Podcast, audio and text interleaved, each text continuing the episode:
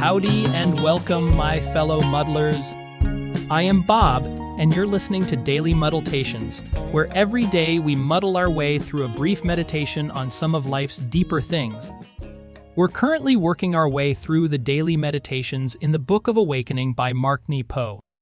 Today is the 22nd of September, 2023, and our meditation for the day is titled Facing Sacred Moments. Let's ponder on this thought provoking quote from Abraham Heschel.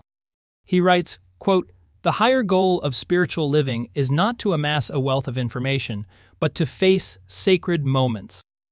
Now, let's dive into some key insights from today's meditation. Nepo writes, quote, Maybe it's part of being American. This want to build on things instead of facing them, end quote. This brings forth the notion that sometimes in our drive for progress, we might overlook the beauty and depth of the present. Further, Nepo observes, quote, Instead of building a road to somewhere other than where we are, the life of the Spirit requires us to open doors that wait before us and within us. End quote. It's a reminder that the journey inward can be as rewarding, if not more so, than the journey outward.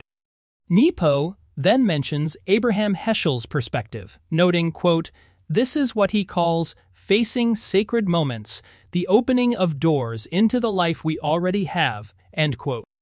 We're prompted to consider the untapped possibilities and experiences that already surround us.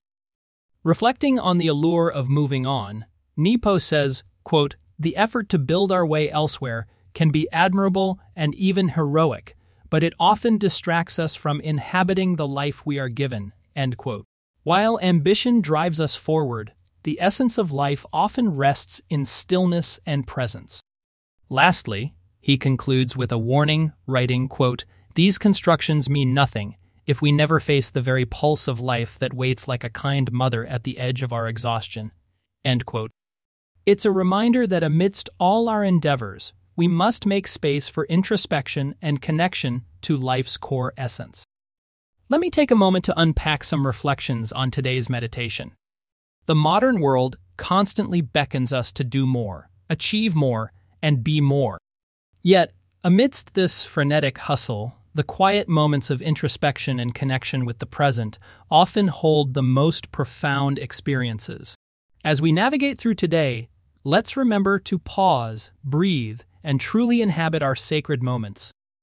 For our listeners, here are a few questions to ponder in your daily pursuits. How often do you take a moment to truly face and embrace the present? What doors within and before you might you be overlooking? Are there any tips you can offer me and our other fellow travelers?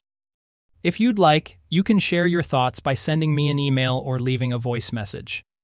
The links for doing that are in the show notes. Thanks for listening to this week's episode of Daily Muddletations.